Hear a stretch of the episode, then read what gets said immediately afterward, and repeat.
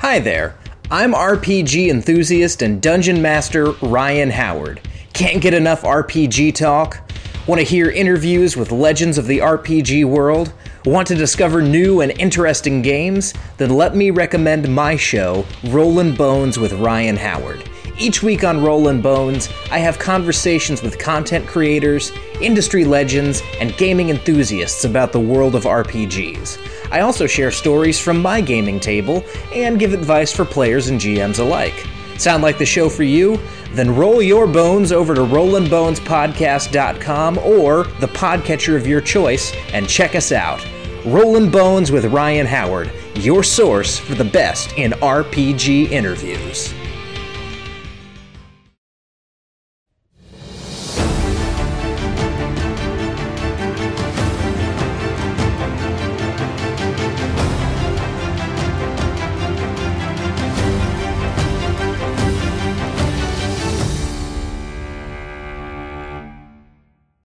Greetings, peasants.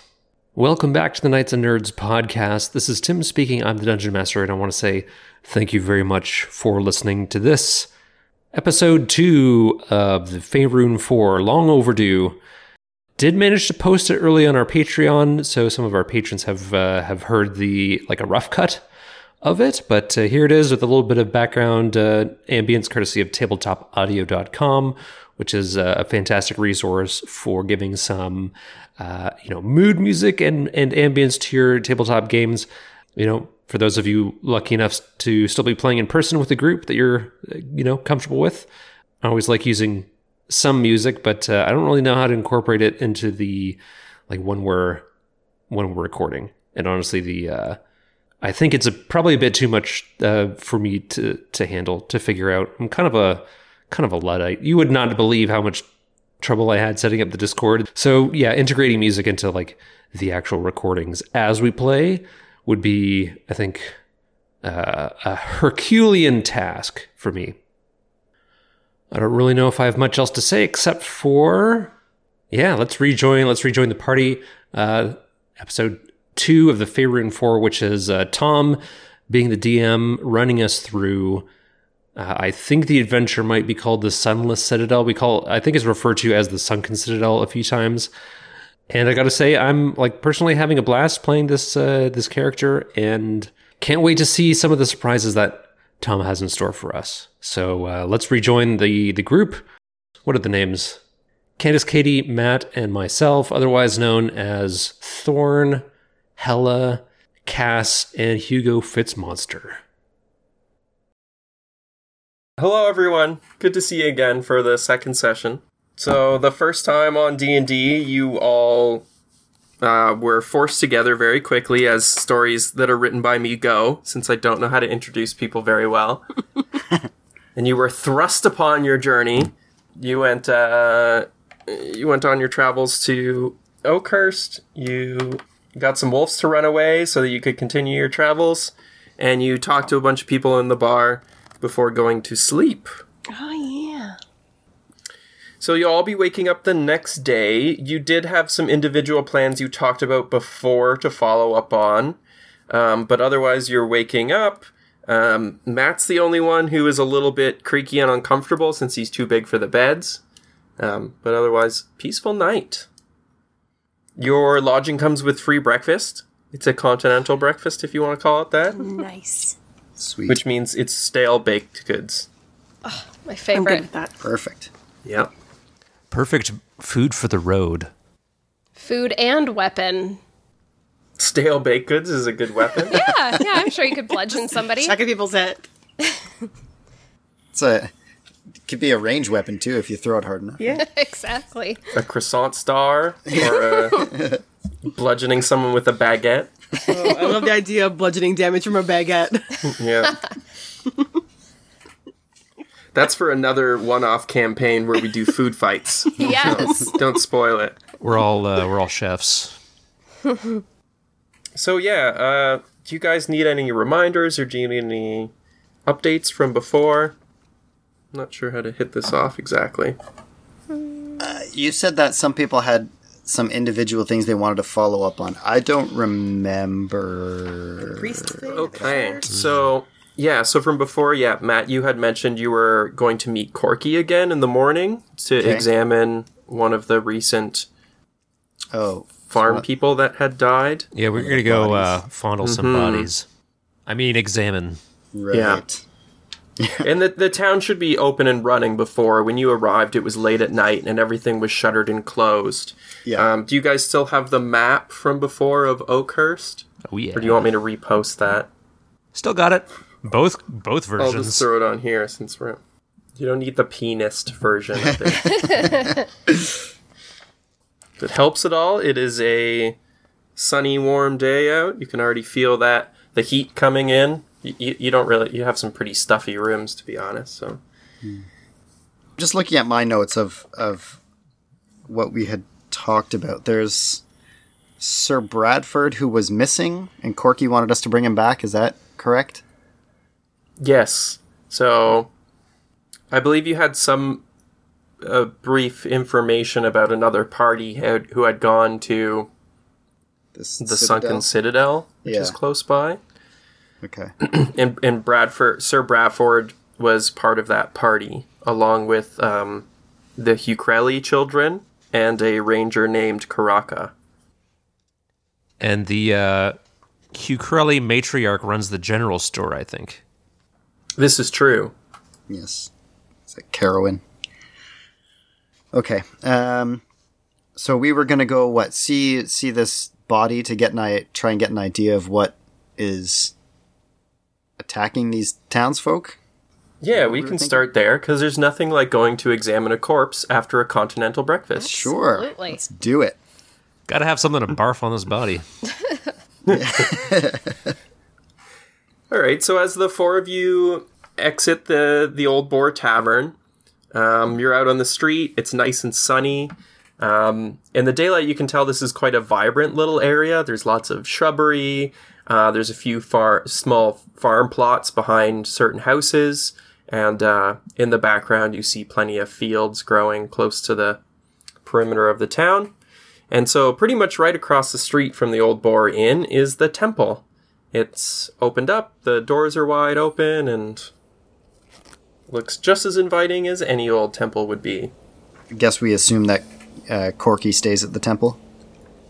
Yeah, she, she yeah. does live there. All right, so I guess let's just go on in.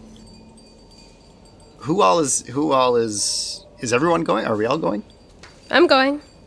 Hell yeah, I want to see some bodies. I'm going to guess if everyone else in my team's going, I'm going to roll my eyes hard and go. I mean, we're not really like a team yet. We're kind of just uh No, but... We all got sort of mm-hmm. conscripted for this, so you don't... We haven't yet had that event that, like, joins us together in, in friendship and, uh, and camaraderie. No, none of us know anything about each other, aside for, I think, maybe our names, if that. This is true. We haven't made any real introductions yet, so... Um... Yeah, whatever. Head to the place, the shrine.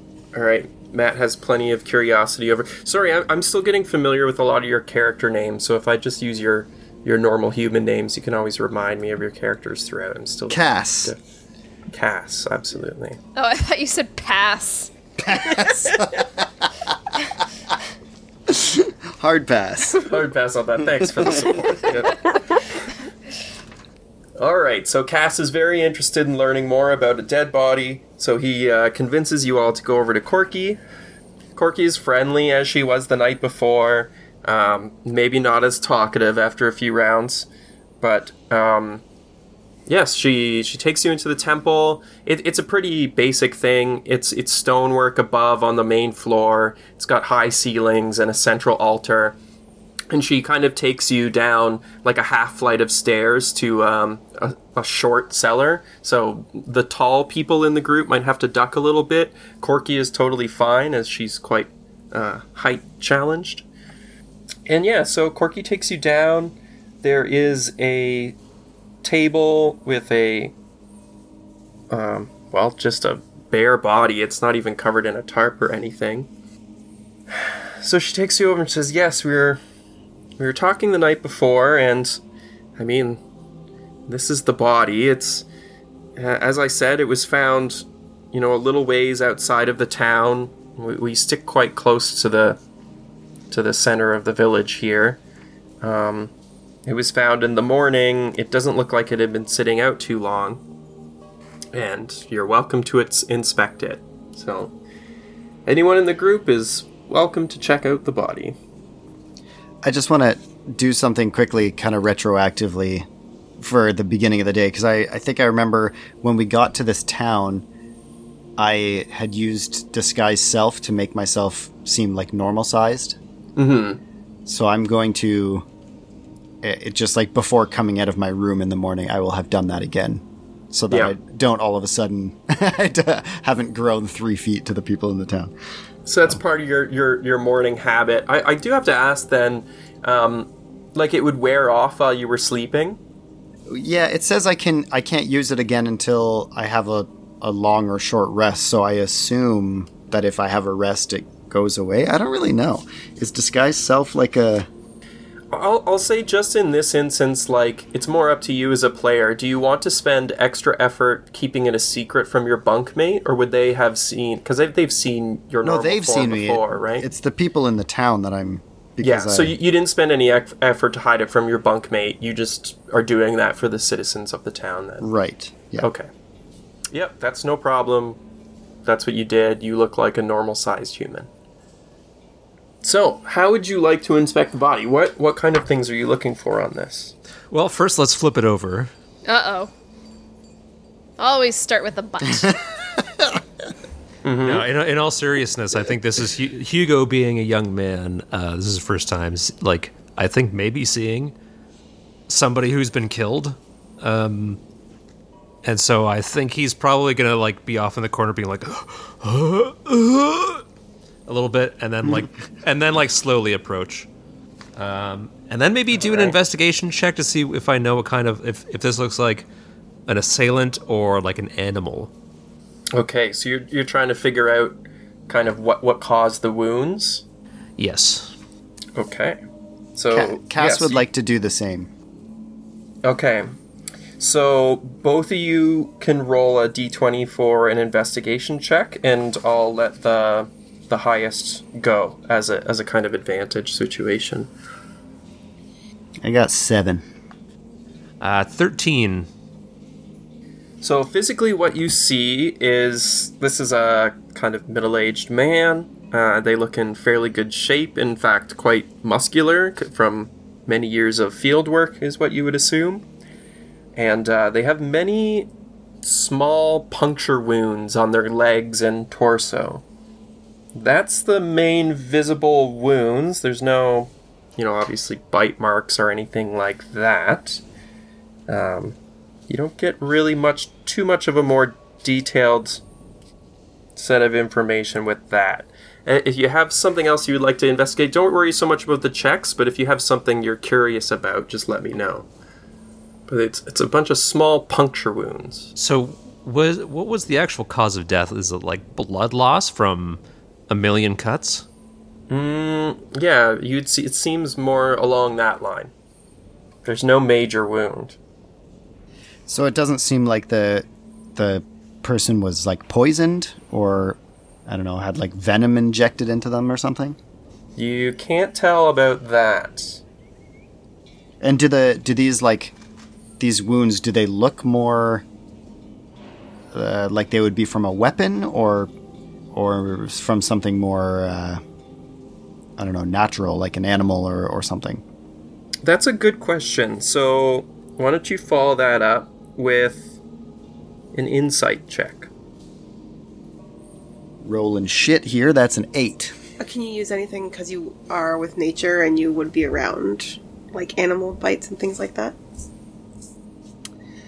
Mm, Just before so. He says anything and says if you got it or not. Also, are are you... Try and think as your characters, too. Like, you're looking at this situation. Corky is in the room, so feel free to engage in, like, conversation to bring that in. I, I think you had a point there that was an interesting thing to look into, but you're not too successful on investigating it. I guess I can ask Corky, then, if if they... If she or whoever else was investigating has kind of determined um, what's making these wounds? Like, uh, is this something they've seen from some of the other people, or I don't know, is this the only body that they've actually recovered? So Corky will say, no, it's not the only body. Um, there has been others, and all the wounds are the same on all of the bodies. So these small puncture wounds. And if you mention to her your curiosity be a, a weapon, she'll come over and she'll investigate with you, and she'll say, at least from her perspective, the wounds don't seem quite clean enough to be from a weapon, and they're quite round. So, so you know, a normal kind of stabbing weapon, like like a rapier or maybe a spear, would probably leave more clean cut wounds. And yeah, this is more like a wooden spear, like stabbed. But that's about as best. Otherwise, she doesn't know, and you know, she can't really help any more than that. But it, it's more like a raw, you know, wooden stab wound. And it does. Does it seem like the bodies have been like exsanguinated, like they're com- like completely free of blood, or did it just seem like they they lost enough blood to die? Jam your finger in one of those and and like find out. Yeah, it's not like a vampire situation where they're dried up like a raisin here. Yeah. They, there was still blood on the site and stuff too. So. The other bodies that you've recovered, have they also been found in similar areas or like on the perimeter of town? Yes, um, we haven't had anyone die like in daylight. It's just, you know, waking up the next day and finding people. So, you know, we've been avoiding, you know, farming and foraging too far from town, and we don't go out at night anymore, and we, we, we keep things well lit when it does get dark. Um... But we've had no sightings of uh, thieves or marauders on the roads, and even though we've, you know, we've experienced some goblins before, that's this is not their M O either. Nothing was even stolen from the bodies, except for all the blood.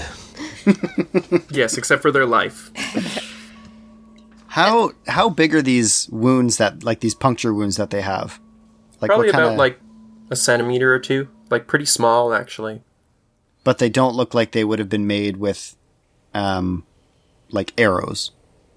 No, because there was no arrows or anything found in the bodies. Nothing was removed. Hmm.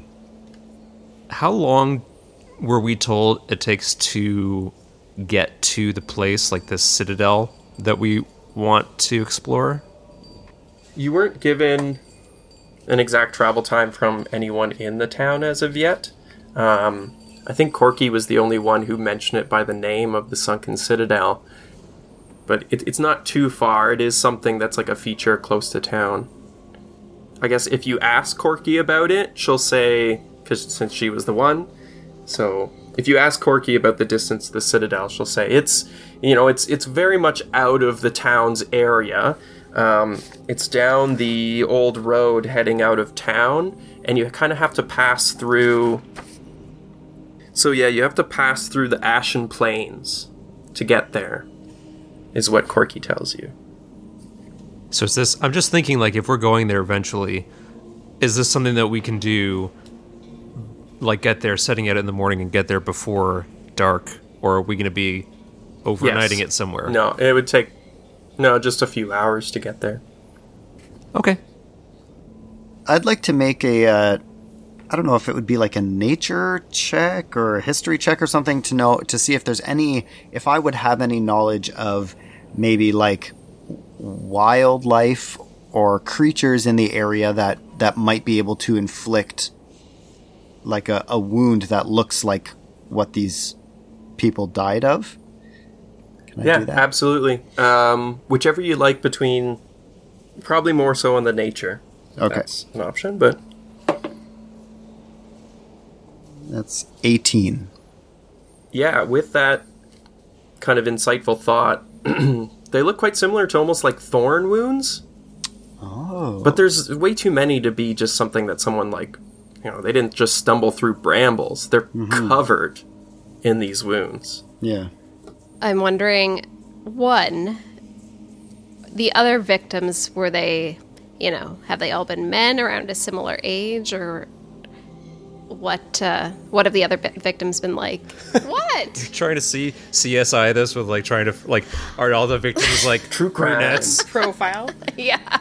Mm-hmm. So I'm wondering that, and also, is there a reason that do you think they were like forcibly taken outside of town, or is there a reason that they would have been on the outskirts of town, or how do you think they got there?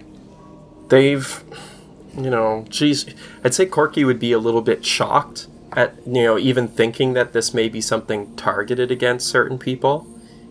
She goes, "Oh, heavens no, I would I would hope not. It it, it honestly seems more, you know, we're in the summer, winter was hard, we all need to be working as hard as we can to get the the stores filled with crops for the year, and most of these people are just workers and locals that, you know, were were out doing their normal routines, and and they were just found dead." Again, it seems to be something that's happening at night, um, but that's about all we know. Katie puts her sunglasses back on and says, "Looks like these guys were just feeling thorny." Wow! Ba, ba, ba. What? Very good. Call me no, Horatio from now on. Good. Don't encourage him. So yeah, Corky's kind of like, alright, well, I think that's, you know, enough of staring at the body for early in the day. I'm I'm gonna go, you know, about my business now. Just five if you guys more minutes. Need anything else. um, I if I have a few minutes to spare, I think I'll sort of uh, pop a squat and uh, begin casting a ritual. Detect magic. I'll mm. be here for ten minutes. Okay. While he's prepping his Papa Squat ritual, um, I'm going to just say, I say we just stay out at night and wait for the thing to come for us and kill it. Uh, have fun with that. Okay. It might be advantageous to know what we're up against before we uh, before we attempt that. I'm not scared of anything. I could take it on. Okay, mm. It's been nice knowing you. Have fun. You don't know me. You don't know me. It's been nice sort of knowing you. Yeah, that's true. I really don't know you. It's been nice sort of knowing you. What's her name? Okay, so Tim, you're going to prepare a ritual. Are the others going to wait for him to finish his ritual? Yeah, I mean, I'm assuming that everyone's not going to come with me to the uh, goblin lair yet, so. Okay, and then, um, Tim, your spell, Detect Magic, do you have to pick a target for that? Uh, it's duration up to ten minutes. For the duration, you sense the presence of magic within thirty feet of you. If you sense magic in this way, you can use your action to see a faint aura around any visible creature or object in the area that bears magic, and you learn its school of magic, if any. So it's just kind of like a on for ten minutes. Mm-hmm. Okay, so you perform the ritual, you cast that in the little uh, basement area of the temple. Um, the body doesn't give off any uh, magical essence, and you kind of just pick up a faint, like, restoration magic lingering in the building itself, but... Mm-hmm. And probably... Uh... And Cass is lit up like a Christmas tree. Yeah. Yeah, there's some illusion magic floating around on Cass, too. That's, that's true. I throw my hands up. Fuck! This is too hard. I give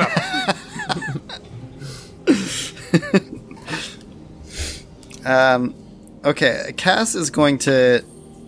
Maybe it, during the... While... I already forget your name, Tim. Hugo. While your character... Hugo, that's right. So while Hugo is, like, kind of casting his ritual, um, uh, Cass is going to use a cantrip.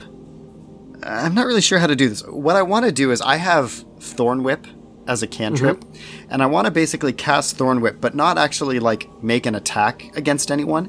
I just sort of want to cast it to be able to compare the thorns... like on the whip to the marks on the body.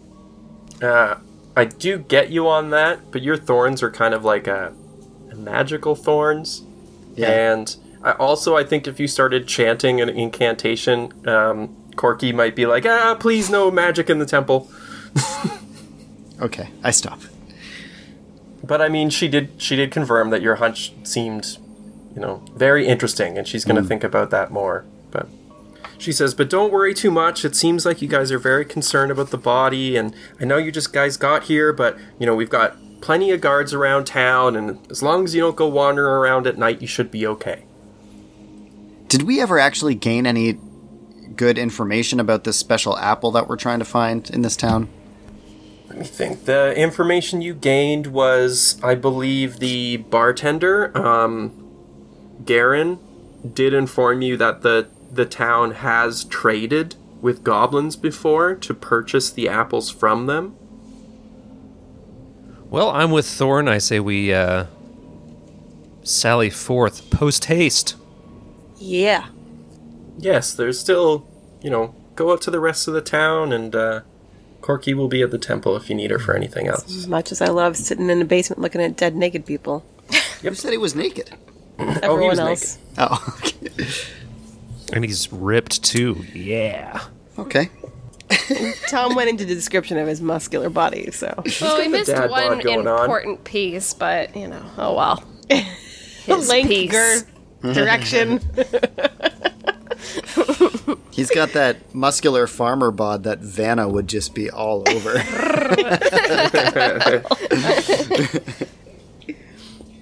I do like them with a heartbeat, uh, though, but, you know. Mm-hmm. You guys, no! All right, anyways, back. So we're going to head out from the dungeony dead body basement. So I guess Cass will kind of uh, address the group and say, well, you know, I we we have a specific um, kind of goal for coming here, but now we've been kind of asked by this this priest to, to maybe try and help find these people who got lost. Is this something that that you feel like we should do, or should we just keep continuing on with what we're what we came here for? I think they're in the same place that we're going to go anyways, right? Or that's where they were headed? Mm-hmm. That's true. Oh, that's true? Oh, okay. We might be able to do both things. Yeah, so are we going to talk to the mother of the... Was it the missing children? Is that... Hmm. Yes, her name was Carowin. Okay. She's at the general store, right? Mm-hmm. Let's head over there. All right. So you guys walk across the street. The general store is, um, you know, right beside the inn, facing the center of town. Um, you know, you can see it's a nice sunny day. People are all about. Uh, the store is open, and as you enter, it's quite a nice store. Um, it has some supplies and goods for, like, everyday purchasing, but it's also got a large, like, loading um site on the side that would be more for like merchants coming through and to fill up caravans for sale. And inside is a middle-aged lady. She greets you warmly. Hello. Very warmly. Cass says, hello, I would like to buy some apples. Some apples, you say? Okay, well, a, a bushel is only Uh, you know, two silver. They're they're in season, so. Are these the special apples? The special apples? I'm. I mean, they're grown locally. Never mind. Well, wh- what are you referring to? S- special apples. I don't know what they are. Goblin apples. Do you have any goblin apples? Sounds like you're referring to goblin testicles. Yes, some goblin testicles, please. If you mention goblins, then she'll be a little set back. And she'll go, oh, so you hear about th- those apples. Oh, I, sh- I should have figured. She doesn't know quite how to approach such a, such a strange greeting, but... She goes, I heard a new group came into town last night. Can I just slap Cass on the back and be like... She she doesn't get our inside jokes, pal. Uh, listen, ma'am, we we've heard about the uh, predicament of of uh, the Hucrele offspring, and uh, uh, Sir Bradford and uh, Caracas, and we'd we'd like to head out uh, and do our best to to find some sign of them. I think that's that's what my friend here was going to say, and he uh, where he comes from, they don't have humor, so it's it just comes off a little bit weird. Yeah.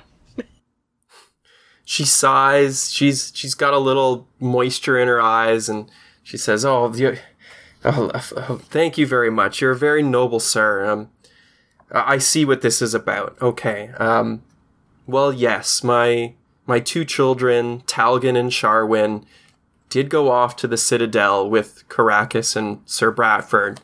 Um, it was weeks ago. I I told them not to go, but you know they're becoming adults now, and."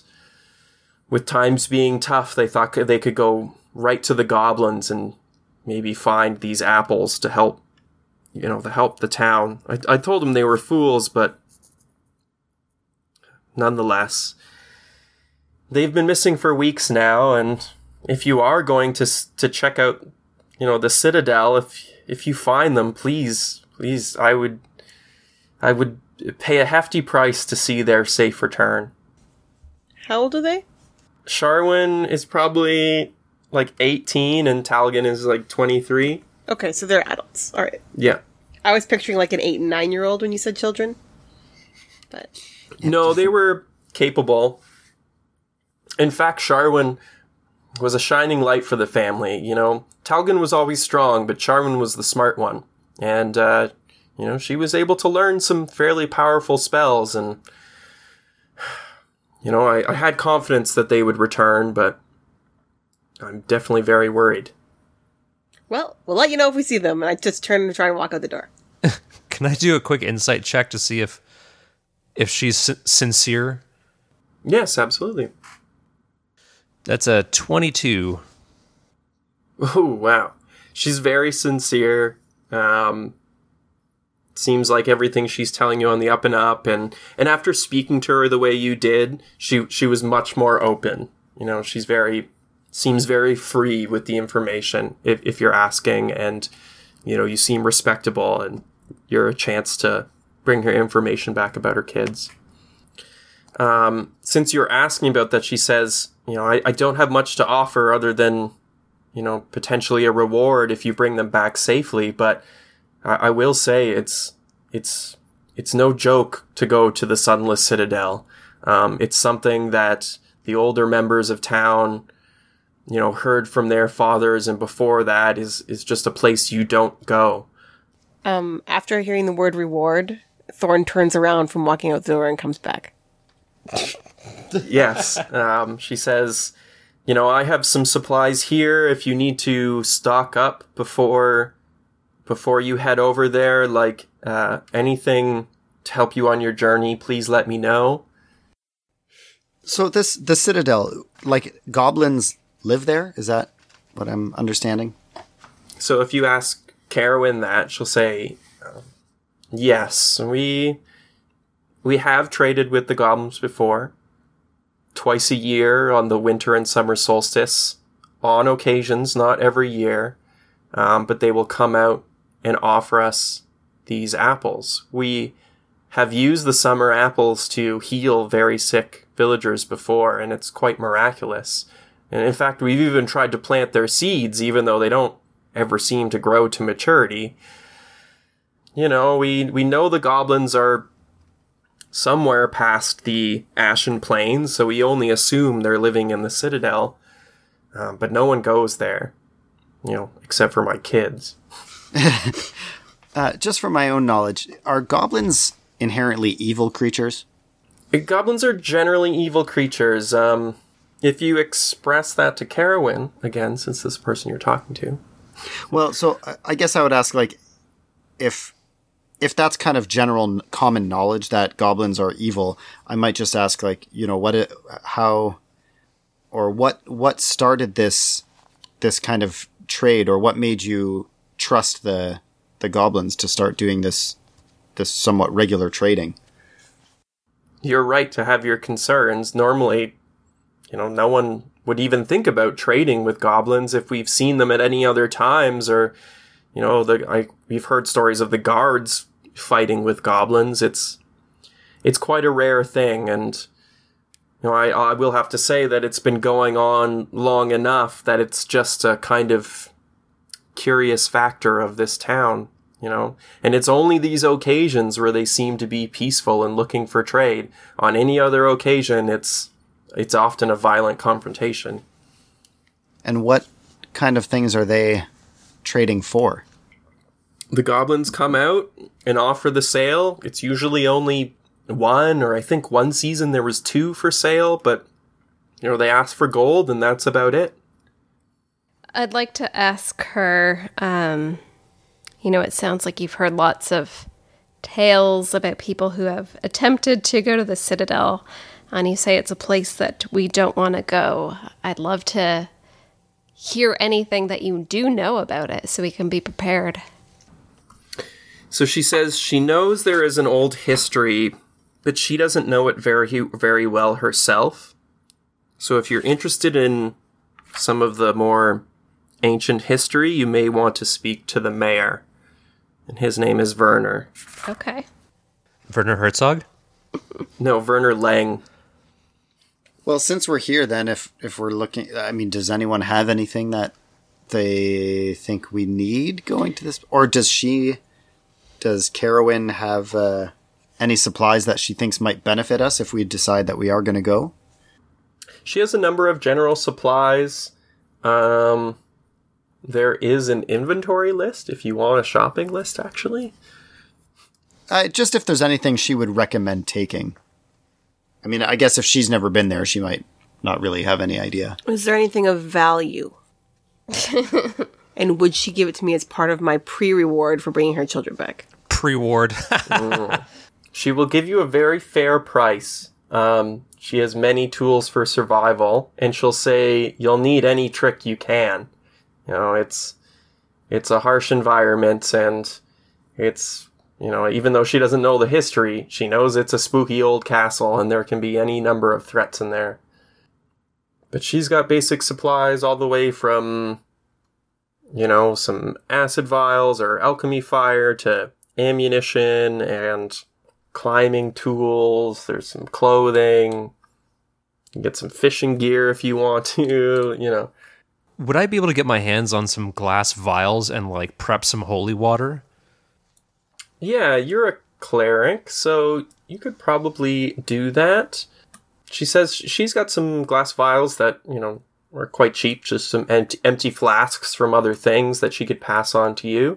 And um, she'd even mentioned Corky might even have some holy water pre-prepared if you want to just go and ask her about that. But. Cool, yeah. Sweet.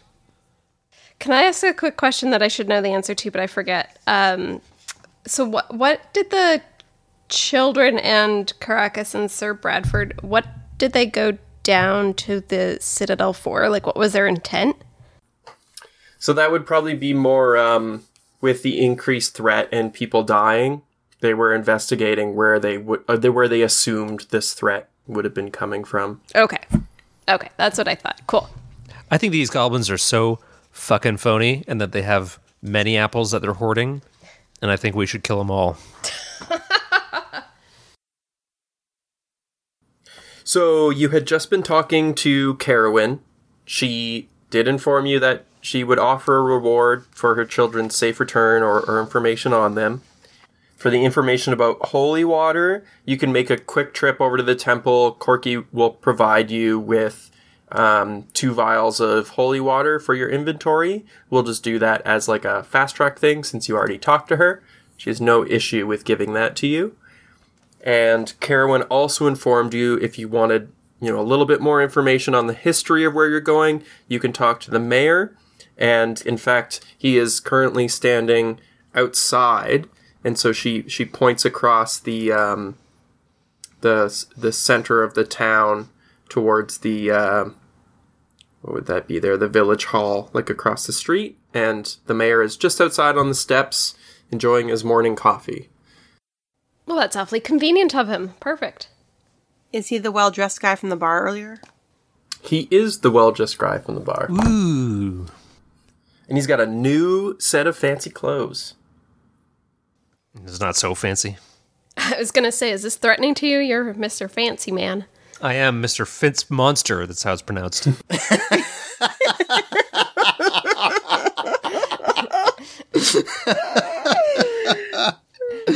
uh, uh, shit, that was good. All right, are we are we gonna go? Let's go to him. Who's leading the way? I think Candace, that was your your idea about asking about that, right? I think I was the one that brought it up because I asked um, I asked Carowin, like, tell me anything you know about the Citadel, and then she redirected us to the mayor. Yes. yes. So I am happy to lead us over there. Yeah, I'm less. Uh, my character is less about the research and more about let's just go stab stab some stuff. Well, mm-hmm. Don't stab the mayor.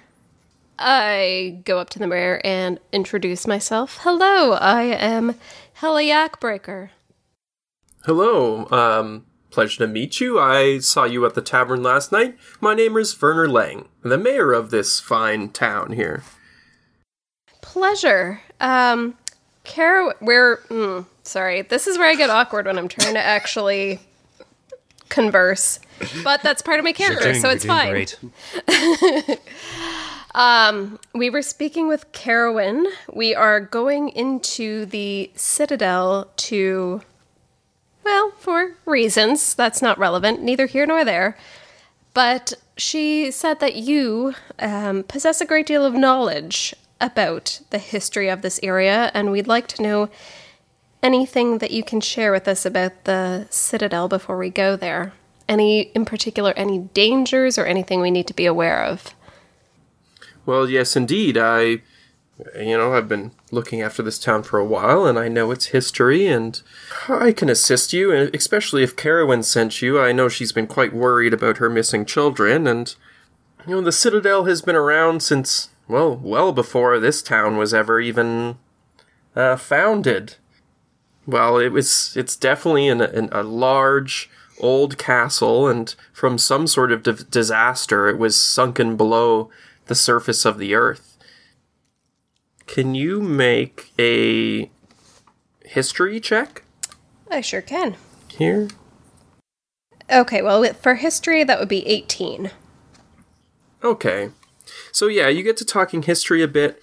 Um, he informs you a little more. So, what he knows is that you have to go through this desolated area, and you know, it's it's pretty barren. It's some sort of ancient, you know, attack or tragedy happened there.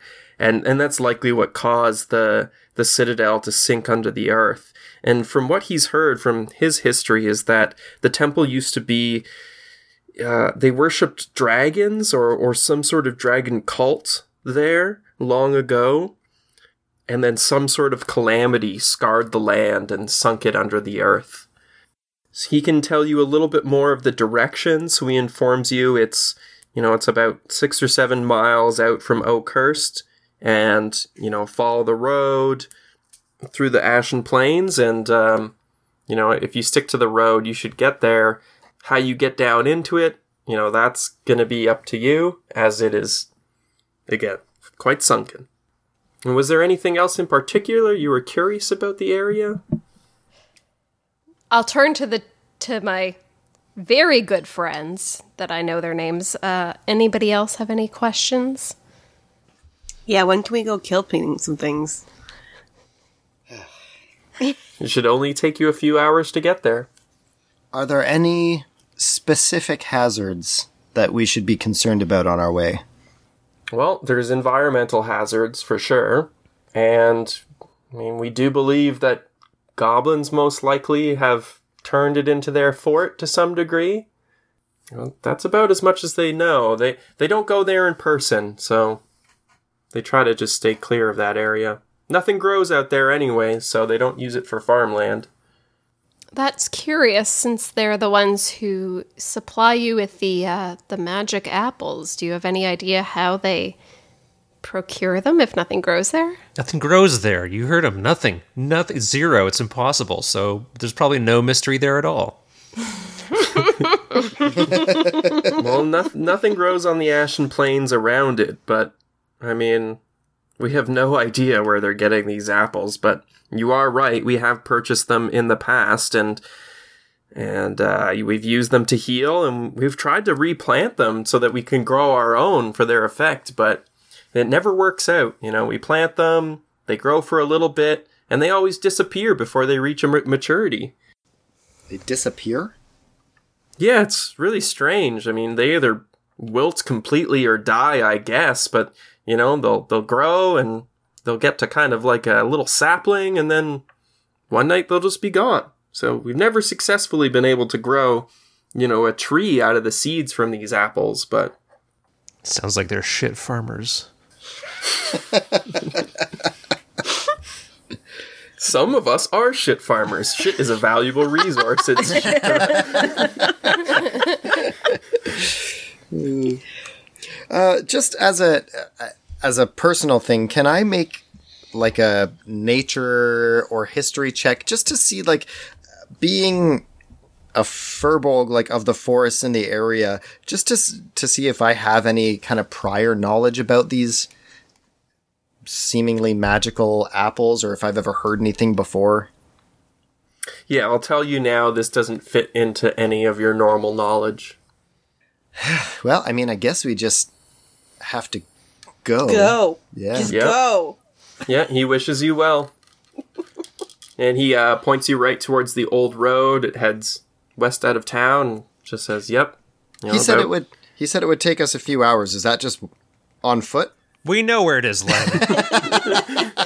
Yeah, just a few hours. It's it's seven miles down the road there. Oh, okay. All right. So yeah, Tim, you were able to acquire your two bottles of holy water, and everyone else, everyone else seems generally prepared. I just a quick sort of recap in my mind. Is it? We all have to bring the apple back, and then we all get a guild sigil? Yeah, you're in this together to, you know, your your reward would include an offer of being full members of the guild. So if, like, only one or two of us actually did anything, still the other people get it as well, because they're part of our party. I mean, if you all come back together to turn it in, then you'll all get the reward. If someone okay. doesn't come back with you, then I guess they're not included. Okay. Just double check. I don't like where these questions Depending are going. Depending on who returns. You're going to steal the apple and steal the glory, aren't you? You're going to take the apple not. and disappear by yourself. Leave the rest of us in the How dust. Much money can I get for the apple? No, just, just, no, no, no. I'm not actually asking that. Anyways, yeah, I'm already, like, heading down the road. All right. Are you guys all ready to head out? I am. Let's take our horse down the old town road. All right. So the old road passes to the east of a narrow ravine. At the road's closest approach to the cleft, several broken pillars jut from the earth where the ravine widens. I will send you this picture. I know we're on a podcast, but I still figure it. Just because I prepared, you know? Mm-hmm. Plus, it There's helps some us imagery. Mm-hmm. So it's this big old ravine that cuts across the land. So you travel along the old road. You know, it's desolate. It's, it's it cuts through rocky downs and old growth oaks and abandoned farms. And so, yeah, as you approach the cleft, there's several broken pillars that jut from the earth where the ravine widens. Two of the pillars stand straight, but most lean atop sloped earth. Others are broken, and several have apparently fallen into the dark depths. A few similar pillars are visible on the opposite side of the ravine. A sturdy knotted rope is tied to one of the leaning pillars on the side of the ravine. And that is where you have arrived after a couple hours heading down the road. Sorry, I missed the beginning of the description. So basically it's a ravine, and it looks like we're we need to swing on a rope across. That's what I'm... There's no real chance of swinging. It's uh, so you travel down the road, it's a desolate area. You start seeing these pillars. A lot of them are destroyed. The ravine is um, several miles in either direction. And if you get close to the edge, it's about at least thirty feet deep and thirty feet wide. Um... Uh, And the rope hangs down, like, into the darkened, you know, space down into the ravine. So at, if we look down the ravine, it just, like, looks down into darkness, or can we see the bottom? it, it looks down into darkness pretty much. You can't really get a more accurate view of things from where you are. If we, like, listen, can we determine if there, if it sounds like there's running water or anything like that at the bottom? Yeah, you listen with a close ear. You, you can't hear running water. It's just a kind of eerie silence. Does it look like across from us? So we could, there, there's a, a knotted rope hanging down from one pillar. Um, you said it's about thirty feet across? Mm-hmm. Can we see, is there, does it look like there's another rope on the other side? No. So if you investigate the rope, it's tied to one of the pillars and hangs down into the darkness of the ravine. Uh, it looks like it's in pretty good condition, so it can't have been tied up here for m- more than two or three weeks. And uh, as you look down where the rope hangs, you can see that there's some older, kind of weathered handholds and footholds in, carved into the cliff face, and they kind of run along where the rope hangs down as well. Huh. So well, is our way across or down? Your way seems to be down. So we've we've gone for a couple of hours, and now this is this is us going subterranean to get to the Citadel? Yeah, this is you reaching, you know, what you could assume. This this is the first kind of a. Uh, feature to the landscape that actually stands out. The rest is just barren. So, you know, this really sticks out as the only thing noticeable along the ravine's edge. So, as a team, we've kind of said, oh, I think we're going down? Or we sort of all come to that understanding? It seems, seems to be, yeah. yeah. All right, I grab the rope and I just say, for the ocean! And I slide down. All right. I like that. So, you take the rope. Um, it's quite an easy climb down using the rope. There's knots along the way as you descend. And I yell up to you, come on down, suckers! Are we are we near the ocean right now? Does she think there's an ocean down no. there? No. No. Okay. Cass is going to suggest that uh, Hugo and Miss Yakbreaker, whose name I first name I forget. Hela. Um, Go Hela. first. Hela. Hela. Hela. Uh, go down first just because I weigh like seven hundred pounds or something. And if the rope breaks... When you put it that way, happily I will go down next. Oh, wait. I only weigh four sixty. Never mind. I'm not as uh, I'm not as giant as I thought. Ah, uh, that means you're disqualified from being on my seven hundred pound life. So, um, as Thorn starts to descend ahead of the party... um. It's about fifty foot down as you start to descend. Um, you see a sandy ledge that overlooks a subterranean gulf of darkness to the west. The ledge is wide but rough. Sand, rocky debris, and the bones of small animals cover it. A rough-hewn stairway zigs and zags down the side of the ledge, descending further into darkness. Awesome. Is it dark to the point that, like, we can't see in front of us, or like how, how poor is visibility? Mm, from where you are now, the, the the light from the early day still, you know, illuminates it and kind of grays as you get lower. Um, but you can see it's it only gets darker. The fall wall, the far wall of the chasm, is probably two hundred fifty feet to the west, and the bottom of the subterranean vault is eighty feet below where you would stand after lowering to the to this sandy, rocky ledge. I think it also depends on what your, like, if you have dark vision or not, too. I do indeed. Yeah, that's not coming into play too much right now, but but you get the sense that it will soon be important to uh, be concerned about the amount of light going on. I'm going to take out my shield, like, once I'm down onto that ledge. Uh, take out my shield and cast light on it. Perfect. So as you start to land, and as Tim casts light, you have to roll for initiative. What? Oh, what does this spell do? You summoned creatures, Tim. That's cool. I thought you were just trying to make a flashlight. I got fifteen.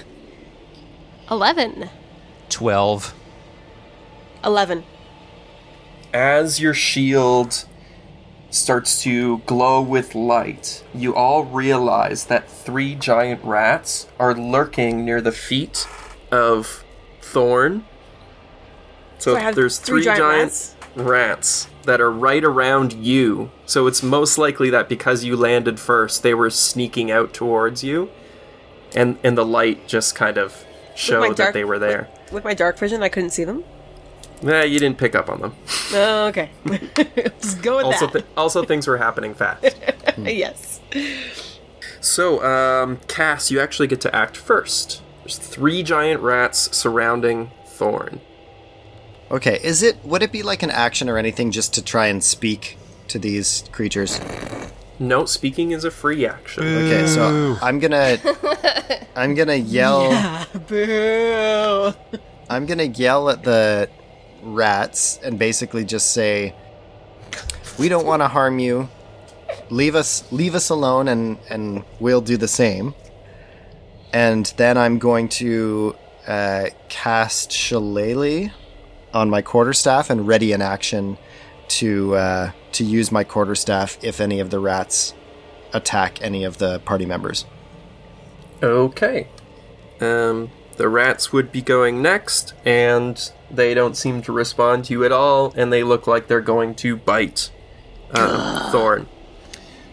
All right. So, so gonna, you're. Am yeah. I within? Am I within range with my quarterstaff? Yeah, it's quite a small ledge, and with everyone's movement, it won't be any trouble to take a few steps and be able to be in striking distance. All right, I'm going to try and smash one of these rats then. Absolutely. Gross. Roll them dice. Let me smash. Um, that's going to be a twenty-three to hit. Oh, gosh. Yeah, you hit the rat. You eviscerated. And... Nine bludgeoning damage. So your staff glows with a magical energy, and you bring it down on this rat, and it crushes its spine, immediately killing one of the rats. Yes. The other two rats, seeing that, are surprisingly unfazed, and they go to bite Thorn. First one gets a two, so that's not going to do a damn thing. And the second one is a fourteen to hit. My armor class is fourteen, so it does hit? It does hit still, yes. He does five damage to you. That's half my life. It's a, it's a really good bite, actually. Yeah. Max damage bite. Damn. All right, so next up is Hugo. There's two rats left and one smushed rat body. Um, I'm going to do a firebolt on one of these rats. That's a, t- not a natural twenty, but a twenty total to hit.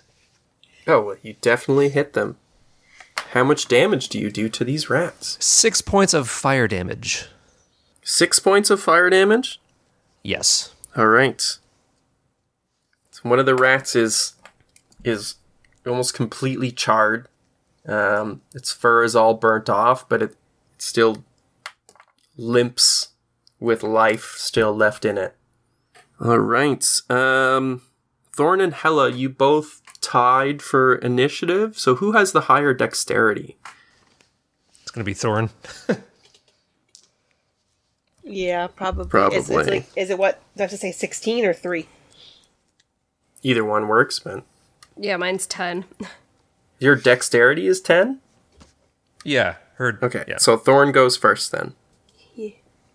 Okay, so that one that bit me, I'm going to take my rapier and just try and jab it through its skull, or its eyeball.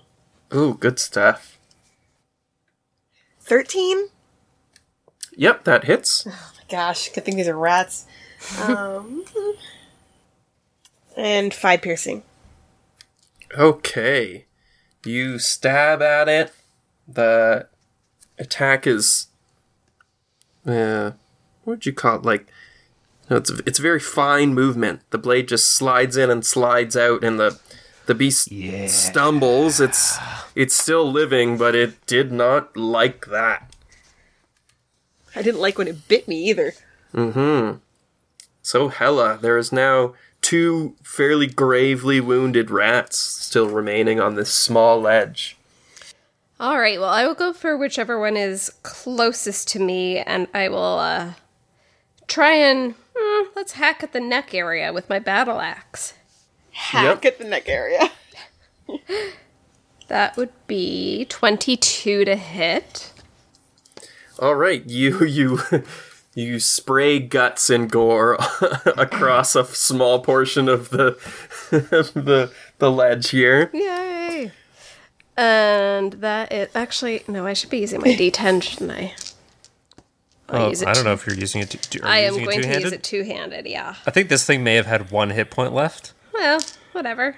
I don't know that. Yeah, it doesn't really matter what damage you do. This thing okay. is... It's, it's illustrative. It's illustrative. I think you should roll it. Okay, okay, Just okay. do it. All right. Do it for effect. Yeah.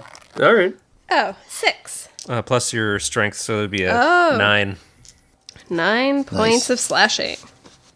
Yeah, there's no rat left. It's just debris. All right, the last remaining la- rat looks absolutely terrified, but it is Cass's turn in the order. All right. Again, I'm going to tell I'm just going to tell the rat to leave, and I'm going to ready my quarterstaff in case it attacks. All right. It runs the hell away. Yeah. Yeah, it it scurries, it it trips and falters over some strewn bones on the ground, and it finds this tiny little hole that it manages to squeeze in and disappears. And you have successfully fended off some giant rats. Woohoo! How giant? How giant are these giant rats? Giant rats, probably like uh, a small dog. Thorn, I propose that you take on a new mantle. Rat Blaster.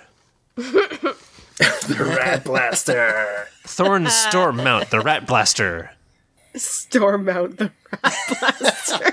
Just keeping up with the innuendos. So after your battle, you are left on the sandy ledge, uh, overlooking a subterranean gulf of darkness to the west. The, le- the ledge is wide but rough. Sand, rocky debris, and the bones of small animals cover it. There's a few rough-hewn zigzag stairs uh, going down from there. You can see a little image of the exact place you are in the Facebook chat. So you're at the top there. You had just come out onto a rope and landed at that little top square. And there's staircases heading down. Uh, Cass is going to take the the body of the rat that still exists and isn't just eviscerated and, like, I don't know, use its tail to tie it to his belt or something to take it with us. Gross, dude, but okay. I have, like, food rations if, um, if, if you're needing to share. Uh, no, I have food rations, but thank you. Well, that... Okay. So I guess we go down. All right. Would you guys like to descend from here? Yeah. Yes, please. Okay. So... I have to imagine Thorn's out in front, no? Mm-hmm. Yeah, okay. All right. So you start to work your way down these rough-hewn stairs, and a fortress emerges from the darkness. The subterranean citadel, though impressive, seems long forgotten. If the lightless windows, cracked crenellations, and leaning towers are any indication. All is quiet, though a cold breeze blows up from below, bringing with it the scent of dust and a faint trace of rot. Below, at the base of the stairs, you see um, a crumbled courtyard below you. The narrow stairs empty into the small courtyard. Apparently the top of what was once a crenellation battlement. The buried citadel has sunk so far into the earth that the battlement is now level with the surrounding floor. That floor stretches away to the north and south, composed of layers of treacherous, crumbled masonry which reaches to an unknown depth. To the west looms the surviving structure of what must be the Sunless Citadel. A tower stands on the west side of the courtyard, and a lone wooden door seems to lead into the interior. Should we check out that lone wooden door? Yes, that sounds good. All right, so Hugo goes to cross the courtyard? Yeah, I still got light on my shield. All right. So I will say, since you have the light, that um, it is very distinct. It seems like many pieces of rubble have fallen to fill this courtyard, so it's not level ground. It's quite rough, and there's loose stones and debris all over the place. So if you wish to pass this courtyard, um, you'll have to make me a acrobatics check. So I guess, Tim, if you were going first, you can... Uh, that's fourteen. Okay, so you balance on the loose stones and you start making your way across. Um, it's a little bit slow going, but you make it about halfway across there. Is everyone else going to follow suit? Yes, I will. Since it seems, rel- well, fairly safe, I will follow behind. Can I do any sort of, like, perception check to see if, you know... if there's any sense that there's traps, or if there's any, if we get the sense anybody's watching us or anybody around, anything like that? Yeah, absolutely. You can make a perception check. Oh, natural twenty. Oh, wow. So, yes, you can tell that this is loose debris. It's careful to walk across. Um, you notice a little bit extra that there's actually quite a depth underneath the debris. You know, it's not just a short layer, but it's it's quite deep, and there's a risk of getting your foot stuck in under the footholds. But furthermore, with your amazing perception check, you notice that, you know, as you're moving through the debris for, through the first half, but you notice an odd, almost like clear spot right in front of the door. And you believe there may be a trap there, about a ten-foot square right in front of the door. Ooh. Okay, I'll alert the group to be extra cautious and point them to that particular area. This is a larger plane, correct? Like, we don't have to walk in a line? No, you don't have to walk in a line. It's like a square kind of courtyard. Mm-hmm. And... I'm, I'm just thinking I'm definitely trying to pass on, like, the right or the left. Okay. And so she mentions there's a trap. Yeah, you see a kind of an unmortared edge of this kind of square that's um, close to the front of the door. So do you want to move further in there, Katie? Or um, Candace? Well, I'm going to stop, and I don't know how far, like, how fast is everybody? I don't know if I'm faster than them. So just roll a, an acrobatics check for me to cross over the rough terrain, and then you can go up close to where this, you know, square is, and, and maybe do something further from there. Uh, thirteen.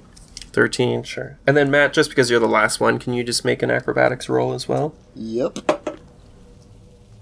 Um, ten.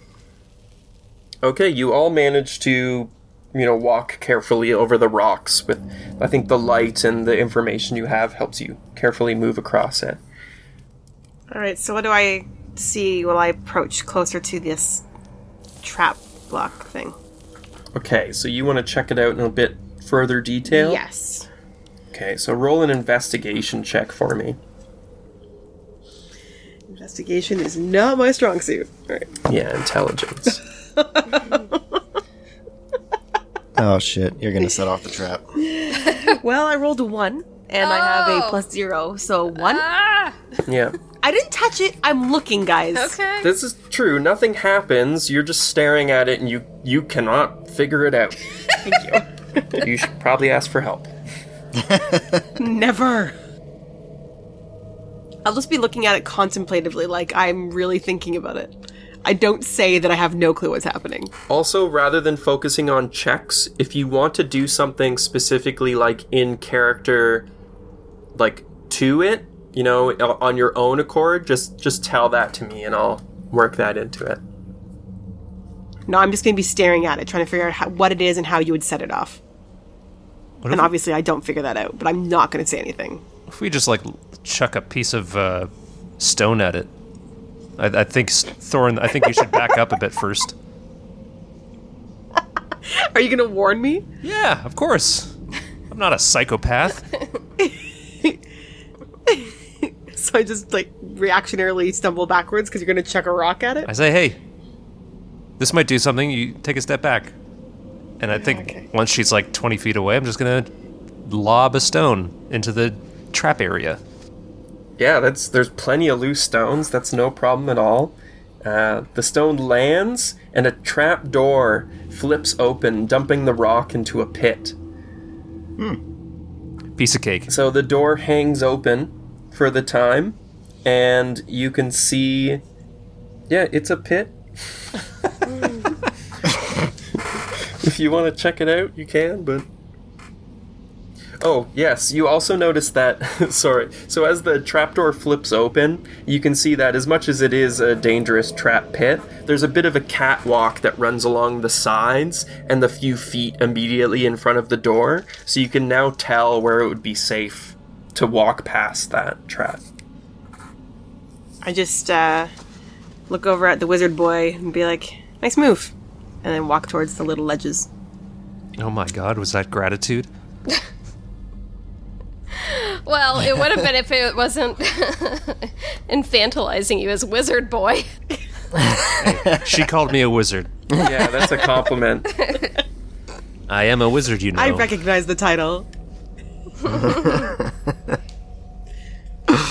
Oh my god, we're in the second episode and Hugo already has a catchphrase that he's used like seven times. It's incredible. Can I try and use something just because I have it and it feels really applicable here?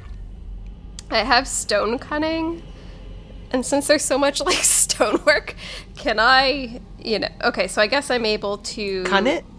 I can check the origin of stonework, um, just to see if there's anything I can learn, because I don't know, that feels really specific to this situation. Oh yeah, no, I think that's perfect. So...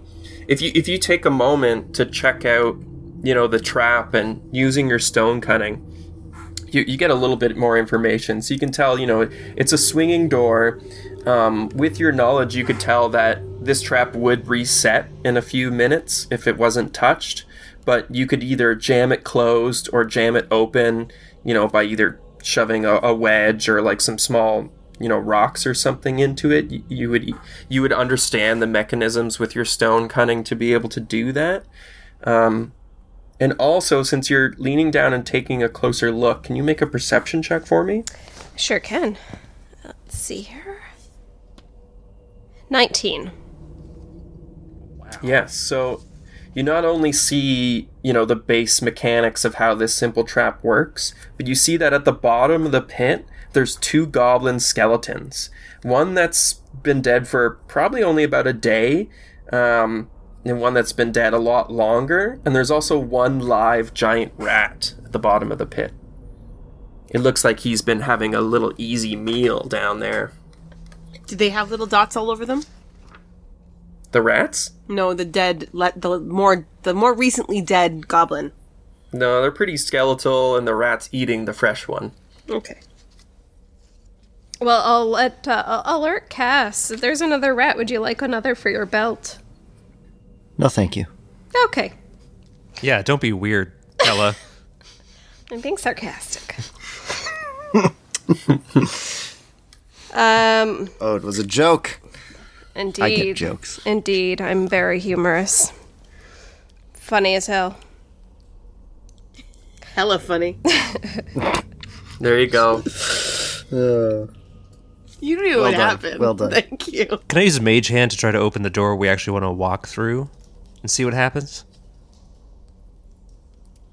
Yeah, you can use mage hand. It's it's it's not a door handle, but it's kind of like a latch. And surprisingly, the door swings open. Despite all the destruction to the to the castle, it seems to still be well on its hinges. So it opens up without a problem. What a well-built door. I should just say before we go in or whatnot, I'm going. I will jam that trapdoor closed, I think. Okay, so you want to, like, you just wait a little bit, and after a minute, the there's a little mechanism that pushes the door back up to close, and once it does that, you can you can jam something in there pretty simply to to jam it closed. Okay, Cass, give me that rat. I need it. Just like. Uh. Oh, yeah, some horrible noises as you squish a rat cart. No, I'll just take some sort of... If you actually say that, around. I'll hold out the rat. I'm going to hold out the rat to you. Also, you really don't get my sense of humor, do you? I don't think, I, I don't think either of you know how knows how humor works. No, I'll just use some debris or some sort of flat rock or something that's lying around that I can use to jam it closed. Perfect. All right, so the trap is disabled. You've made your way across the crumbling stones, and the door is now open into what from what from the outside looks like what would have been one of the towers coming from the top of the castle. So you all, I'm guessing, start to enter. So this is a circular area cobbled with cracked granite, upon which sprawl the bodies of four goblins, apparently slain in combat. One corpse stands with its back against the western wall, the spear that killed it still skewering it and holding it upright. Three wooden doors lead from this area, the one you came from and two others. A hollow tower of loose masonry reaches thirty feet into the air, but the intervening floors and stairs are gone except for a couple crumbled ledges. Can I grab the spear that's holding the dead body up and take it? Absolutely. So, as you remove the spear pinning the goblin to the wall, the body slumps down, revealing runes on the wall behind it. Um, what languages do you guys know? Common. I know Elvish and one other language that hasn't been decided yet. Yeah, what, what I'm language glad I are asked it as in? General and not specific. That's yeah. a good question. I'm glad I didn't say it out loud. Yes. I know Common and Elvish, and I don't know... I have no one other language, but I don't know what it... I have. You may pick your language. Goblin, and goblin, I will goblin. say, like, you can use the information you've garnered until now. um... I'm just trying to think, in my experience, in my history, what would have come in the most useful. Yeah, in, in the history that you know of this place. No, of myself. Like, I'm actually, I'm not trying to pick what's the most useful for this situation, because that's not fair. If I knew a Well, language, I mean, if you can actually deduce that, that's not not unfair. Like, you've...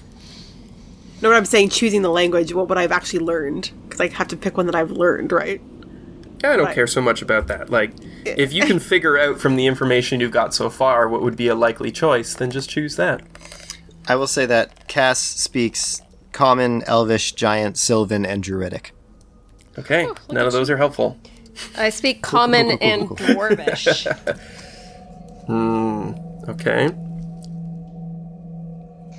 I'll just say, does anyone speak Draconic? Would I have? I'm t- sorry, like coming into my from my history, I'm trying to think what I've come across, like with our my previous life. I mean, Dragonborn are fairly common, and okay, then I would though they're not from this continent, they're you know Fine. They're connected. I definitely speak Druidic or Dragonborn, whatever it is. Draconic? Draconic. All right, you've chosen your language. Yes, it's in here. So as you read How it, convenient. It's actually... I'm expecting him to be um, like, psych, it's not Draconic. Most of the script you don't make out, but what is clear from it... yeah. I'm not you, you Tim. So it's a name, and the name reads Ashardalon. What is it, Ashardalon? Hugo? Ashardalon. Ashardalon, it's a, it's a name. Ashardalon. I mean, I know this in a meta context from another uh, module called Wrath of Ashardalon, but my character has no idea. Oh. Like, read it out loud so that they... Yes. Or translate so the group hears it? Yes. Yeah. No, it is just a name. It's it's interesting, but there there's there's really no history that you would glean from it. Does it kind of look like Ashardalon was here? Like that kind of idea, like someone inscribed it on the back there? It reminds you of the mayor mentioning that this temple is most likely some sort of dragon cult or dragon-worshipping temple. And this may be a name of one of the dragons that used to be uh, either worshipped or celebrated or something. It is some relation to this place. It's ancient. It's not like this is a new script carved into the stone. This has been here since the creation. But yeah, otherwise uh, she pulled the spear out, but you're all entering into this, yeah, old tower shell. And there's the door that you came from that is on the east side, and there's one door on the northwest and one on the southwest. There's also the other uh, goblin corpses in here as well. Can I loot the bodies? Let me see. Man, especially if one of these guys has an apple in them. This would just be turn around and just head back up. Oh yeah, real easy. Forget all the people that we came here for. Unfortunately, the bodies look as if they've been looted already. Ugh, they've Ooh. already been looted. I was hoping one of them was like storing an apple rectally for safekeeping. Oh boy. Well, depending on how you long they've been that, here, I don't go. know that they have a rectum anymore. They might just be skeletons. Rectum? I don't know. I knew that was going to happen. And did you say, did it look like the other um, the other ones died in battle as well? Is that what we can kind of glean from this? Yeah, the one was already, like, held up with a spear. Mm-hmm. Um, the other ones are quite, they're quite degraded, but most likely they were probably killed by similar means. Okay. But these, these look like fresh bodies, right? S- somewhat. Probably a few weeks old. Tim, they okay. probably have a rectum. Ah, oh, the rectum might still here. be intact. There's no apple in the rectum. They have very small rectums. Uh, All right, I'm gonna. How keep small going is it? Out of this space. Oh my god. You could I'm fit gonna... a date, but not an apple. Oh my gosh. Do I find any dates? No dates. Not even a fig? Something that forever is coming up again. We've been traveling for like a few hours. Are you that hungry? I haven't eaten. You want an ass date? Like, I don't understand. An ass date. Looking for some butt crumpets. Butt crumpets. God. Oh, fuck. Uh, I really hope someone's just picked up our podcast on this episode. Just like, why am I listening to this? Yeah. Anyways, I push so forward could, out of this you room. You could check out the room more, or you can investigate the two doors. No one's actually done, like, I guess you've done a cursory check on the bodies, but someone could always do a further check if they want. I'd like to do, like, a perception check of the room. Okay. Roll away. twelve. All right. That's a perception check. Yes, it is. Anyone else? I'm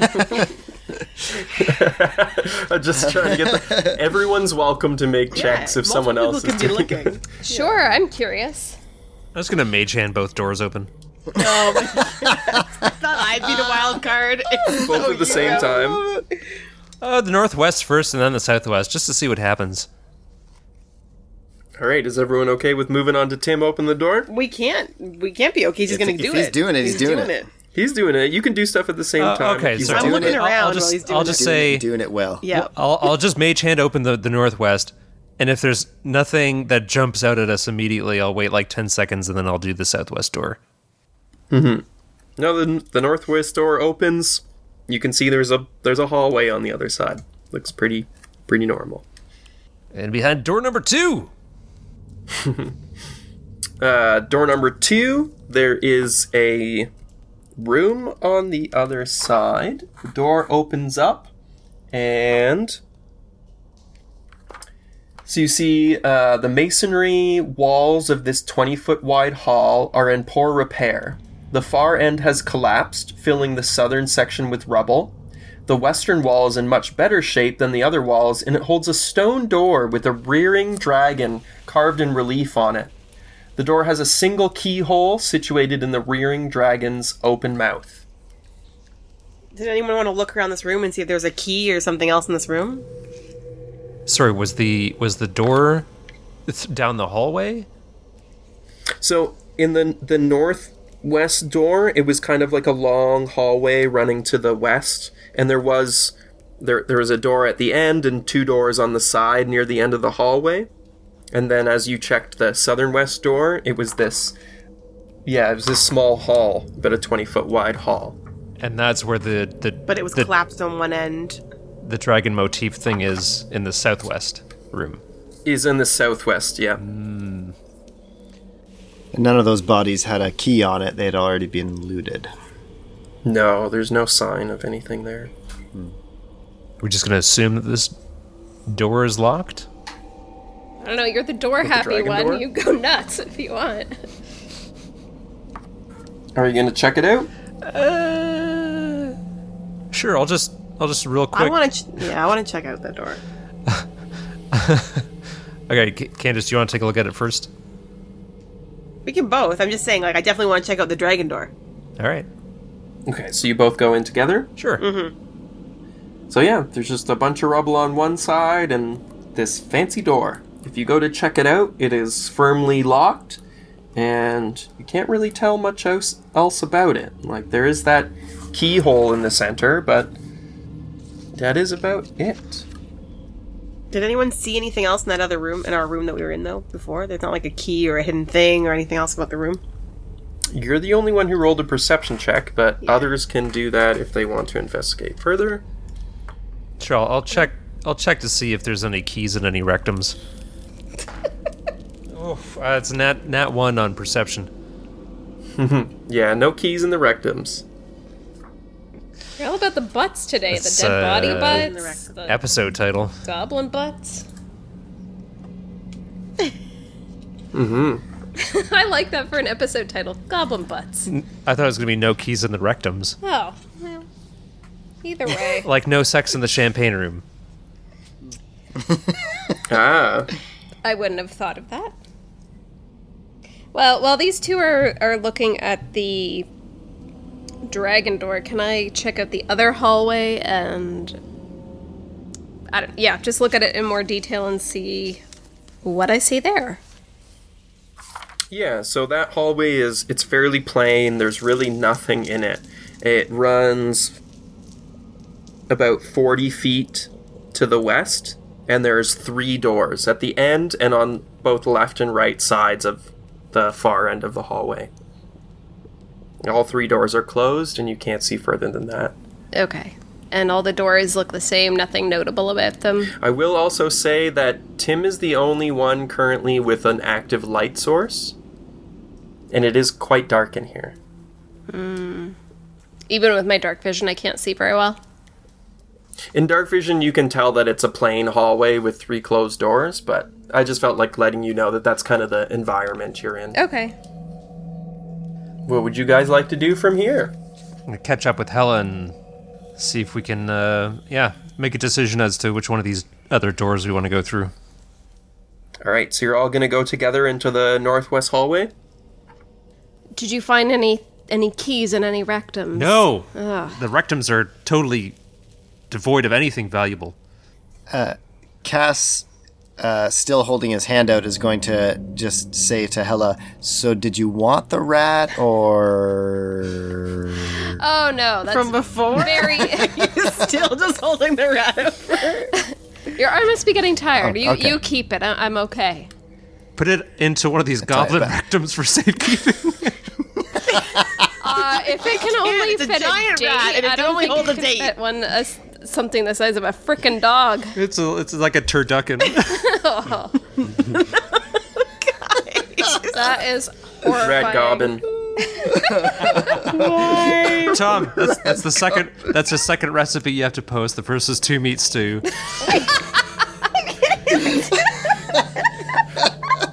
So this one's going to be a goblin recipe now. So I need to make a recipe from the yeah.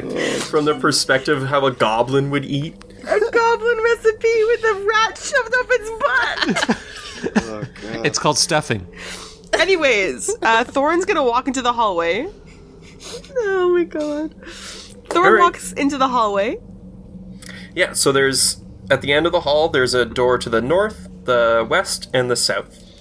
Um, whatever's on my left, I'm guessing that's never eat shredded wheat. That's west. Right? Yep. Sure. Yeah, because I've walked you're in. Com- you you're coming north. From the east. You're ah. coming from the east. Whatever's on my left, I'm going to open that. So okay. If you're going down the hallway can to I, the left, that would be the southern door. Can I just... Cool. Can I real quick, just before we proceed further, as as Thorn's walking by, can I just be like, "Hey, Thorn, high five." And will, okay. will will you high five me? Sure. Okay. So I look at you confused, but I'm trying to be a team, like a team player. Okay. So my high five is me casting Cure Wounds because I'm a little bit concerned that we might be getting into more trouble soon.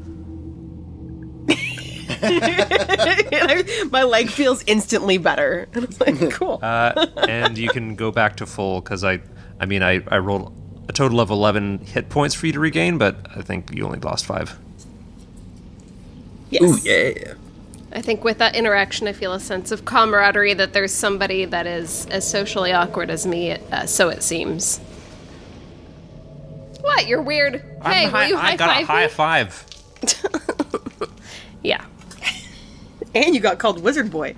Anyways, opening the southern door. No reaction, no, no reaction from so Thorn go, about feeling instantly better out. After that sweet high five. I, I, I look at my hand, I'm like, okay, cool. And then I keep walking. What a bitch. Wow. I'm supposed to say thank you? Am I, did I realize that it was a magic spell? Well, you got a high five and all of a sudden your leg was better. Yeah. You didn't think that was cool? I probably didn't notice right away, actually. Just thought that the high five was felt better. And then I keep going. South door? All right.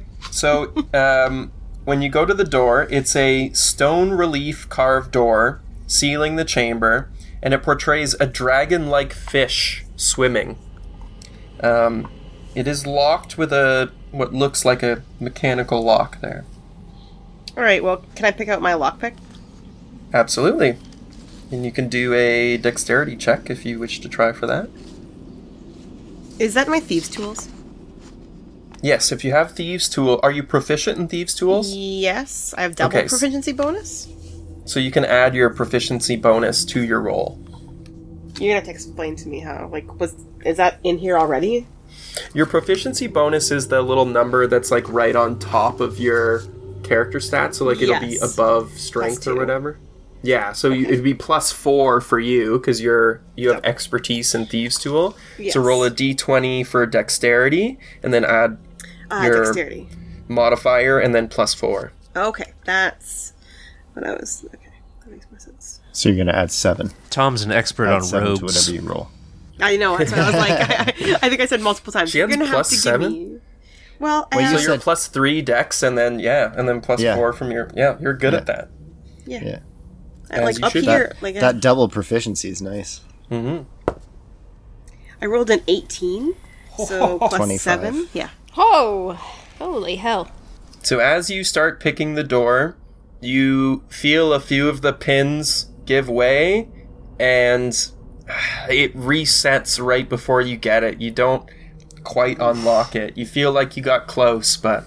With a twenty-five? Damn. Oh, twenty-five. I thought you said eighteen. No. Eight, well, plus seven. Okay. Plus seven. And then yeah. you and then you use your skills, and it's a twenty-five, and you successful finish unlocking like, the door. The hell lock kind of is it? I thought you rolled terrible. That's like what... you rolled like an eleven there. No. No, no, no. Yes, with twenty-five, you successfully picked this door. It was a hard lock, but you do get it open.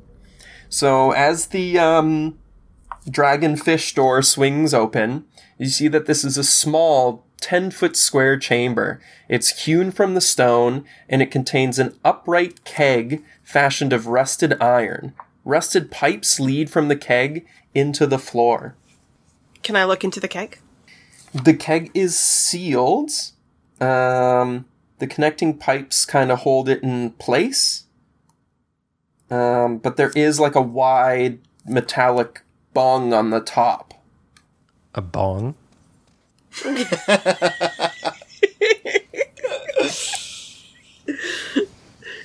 I smoke it. These cultists are fucking not that kind of animals. Like a plug, like a latch thingy. That's the word it gave me to use. Okay. I don't understand. Like a bong spigot? Or bung? It's like are we bung, doing... bung, uh, bung, bung. What does bung? With a U. Dead man's bungs. Like dung, but a bung? Metallic bung L- on like the keg's top. Bung. Like what would fill a bunghole. Oh my god. Dipping. We're right back to butts again. Yeah. This whole episode has hey, been about butts. Bungholes are part of barrels. Okay. Maybe the golden apple was rectums uh, so all I wanna... along. Uh, Barrels, bungholes, Battlestar Galactica. It wasn't even a golden apple. Are, didn't we? I make it golden? I don't know. Because I was talking about it. Wait, so I want to pull the bung out. Oh. Okay. I want to pull whatever's plugging the hole up. Uh, uncork out. The bunghole. Thank you. Everyone else is accompanying all this happening? Okay. Is there any way I can jump in quickly before we, you know, dislodge any liquids? Um, I have um, proficiency with brewer supplies, and I have additional insight on intelligence checks concerning events that involve alcohol. Can I try rolling a history check to see if I have any idea what this thing might be? You can definitely roll a check. Okay, that's cool. Hmm. That's such a such a specific skill. Very I love roll it. Rocks you and could, booze. You could do history or yeah. There's a few things. If you want to try and use use a history knowledge, then go right ahead on that. Okay. Oh boy. Uh, like at best, I got a seven. So. I mean, you can tell that there's some function to this. It's intended. And to serve some sort of function. Um, you can't exactly tell what that is. Bung! Hey. Thorn, I forgot your name for a second. This thing serves some function, just so you know. You're welcome. Oh. Thanks. I kind of assumed that. Now let's check what's in this thing. Uh, you're going to try and open it? Rip that bung! Yes. So this is, it's all iron, and the the hatch is sealed quite tight. If you want to open it, you'll have to force it with a strength check. Okay. Try it out. Sword in the stone, this thing. Yeah, nope. It's a, yeah, it's, it's a two. I yeah, it's two. Really sealed up. It doesn't seem like whoever made this wants it to be opened. Guys, I don't think this could ever be opened by anyone ever. I just used so much strength. It's it one didn't tight work. Bung. Yeah. Mm. Cass is gonna walk up, seeing that that. Uh... It's impossible. I used all my strength. There was I used so much strength, all the strength. Mm. Cass will say, "I am strong," and try and pull out the bung. All right, roll that check. What is it for? Strength? Bung. Yep. You gotta force this one. There's no finesse way to do this. Twelve. Gotta force your way into the bung. That's not enough. I am not strong. Okay, Hela, you're the strongest person here. Big man, you can't open the pickle jar. Guys, it's not all about strength. You need lubrication. Um. Just he spits on it first.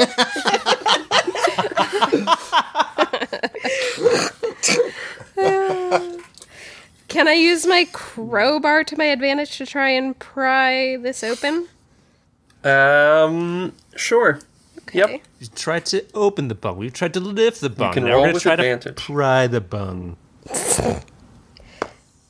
Oh. I have advantage. Oh, fuck! I rolled two twice, so that's just seven. Oh, my God. Wow. All right. I lubed this it up too good it slips. Keg. Yeah, this hatch is really sealed up tight. Oh, man. So I guess we can't do anything in this room. Turns around and walks away, going toward the other one. Well, do we want to try and open the other doors to see what's in those? Are they? Can we yeah. tell? Are they all locked in a That's similar fashion? Well, you have the northern door and the western door. Going for the western door. You want to look at the western door first? Yes. I feel like that's the one on my way to the northern door. Well, they're both kind of all beside each other, like at the end of the hall here. They're they're all. The northern one is directly across from the southern room you were just in, and then the western one is just a couple steps down the hallway. Oh, well, I'll go to whatever one's closer. Well, the northern one would be closer. Then I go to the northern one. Okay. Uh, that door opens up easily. It's another... It's a sturdy wood door, but it's not locked from the outside. And as you open it up, Uh, you see a ruined chamber that stands empty of all but a litter of rocky debris. This one's special. There's nothing in it. It is an empty room. It's bungless. It also doesn't look like it would have like a hidden key in it somewhere for a dragon door. You can do a perception check. I should have tried to unlock that other dragon door with my thieving skills. That's okay. Are you going to do a perception check? Uh, yeah, I'll do a perception check. I mean, it's an empty room, but that's all right. Nope, I rolled a three. It doesn't matter what I have perception-wise. I see the room still. It's like six. Anyone else? Six total. I got an eleven. Okay. Can anyone do better? I fucking hope so. I guess might as well try. Ooh. You've been rocking the perception tonight. Yeah. Uh, well, okay, hold on. Uh, I got a nineteen. I got a twenty. Ooh, oh, very fine. Nice. You guys can tell with certainty that this is an empty room. Yes. There's no pathways. There's no cracks. It seems like the only way in is through the door. The door looks like it has mounts for um, like a wooden bracket or something so that you could close the door from the inside. But otherwise, it's a fairly secure empty room. Right. Going to the west door. Let, we can, um, I don't know if we want to just sort of mentally mark this room in case we need a like a secure place to camp out for the night. Hmm. That'd be a good idea. This is, seems like a good time to insert. So Matt's character is apparently somewhat of a mapper, a cartographer. I have, never... uh, I'm a wanderer. Yeah, but it's, it's something you, you never forget the places you've been. Like, yeah. You have a really good sense for... I have an excellent memory for maps and geography. So as we finish up sessions, I'll, mm-hmm. I'll send Matt, like, an edited map of the places you've been to already. Sweet. So when you have rests at the end of sessions, you'll be able to look at the map you've currently revealed. Um, 'cause this is quite a large castle, and that should help you um, explore your way through it. Oh, yeah. Uh, quick thought, quick thought. Um, if I don't know if Thorn still has that spear from the goblin, but if there isn't a, yeah. a drop bar for this door, we could like tuck the spear in this room, and that way if we have to come back into camp, we use the spear as the drop bar to secure the door. Yeah, I'll have it with me. I don't need to leave it in the room. Uh, okay. It's a good idea, though. Yeah, just yeah, that's one actually, of those that's, promptly I was going to ask if there was a bar, so that's perfect.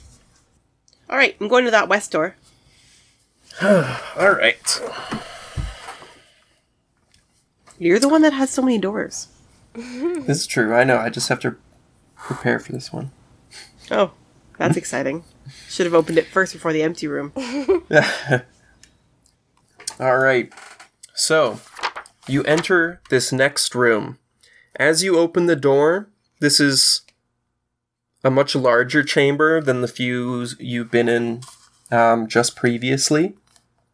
There are crudely executed symbols and glyphs scribed in bright green dye, decorating this large and irregularly shaped crumbling cavern. A large pit in the center shows evidence of a recent fire. A metal cage in the middle of the southern wall contains a gaping hole and stands empty. A small wooden bench, draped with a green cloth, is next to the cage, and several small objects rest on it. A bedroll lies near the wooden bench, and the sound of whimpering comes from inside it.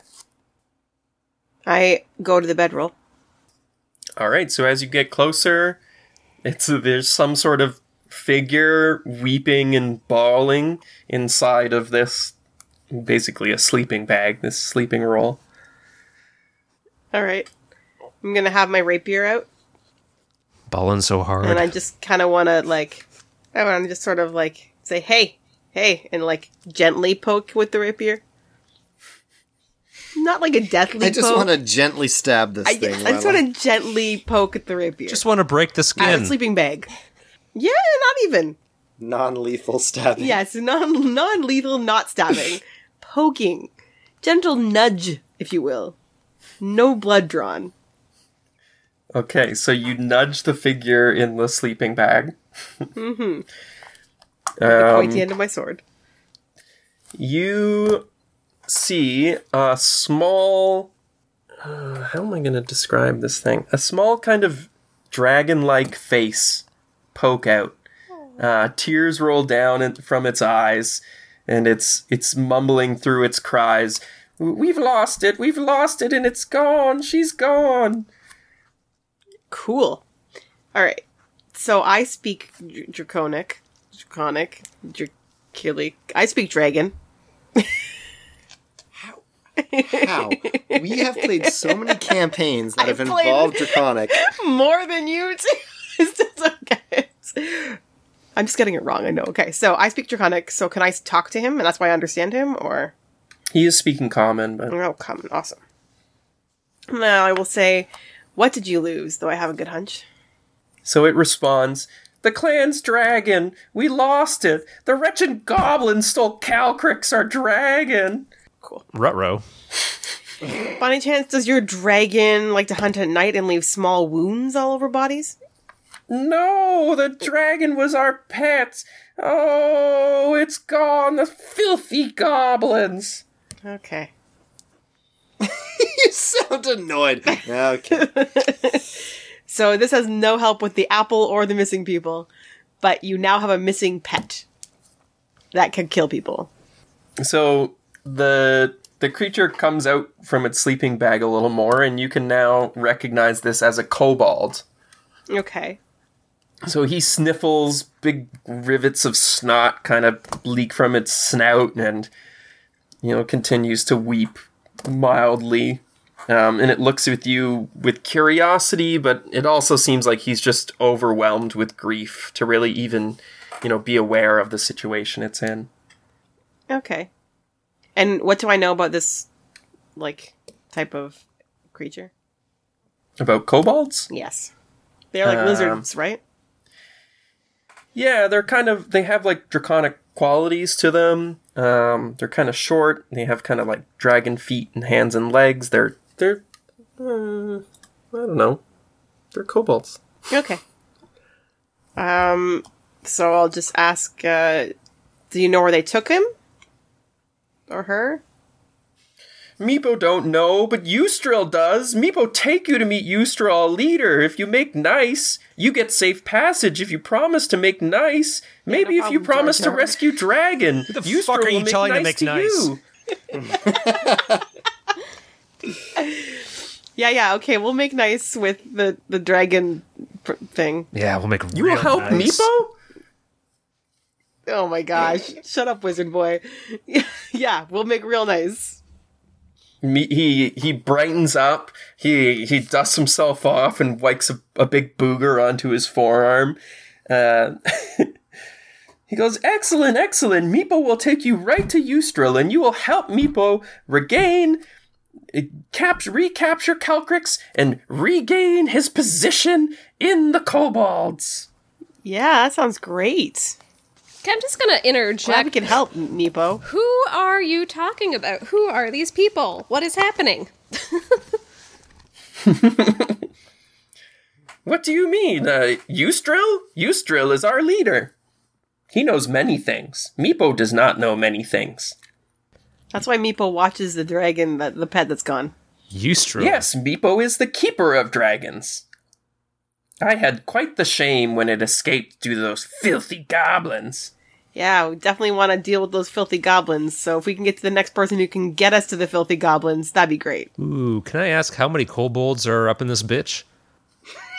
uh, in this room you're in now, there is only Meepo. Oh, I just meant, uh... Meepo, I'm ask- I want to ask Meepo, how many kobolds Meepo, are yeah. up in this bitch? Yeah, I want to ask Meepo how many kobolds are there in totes.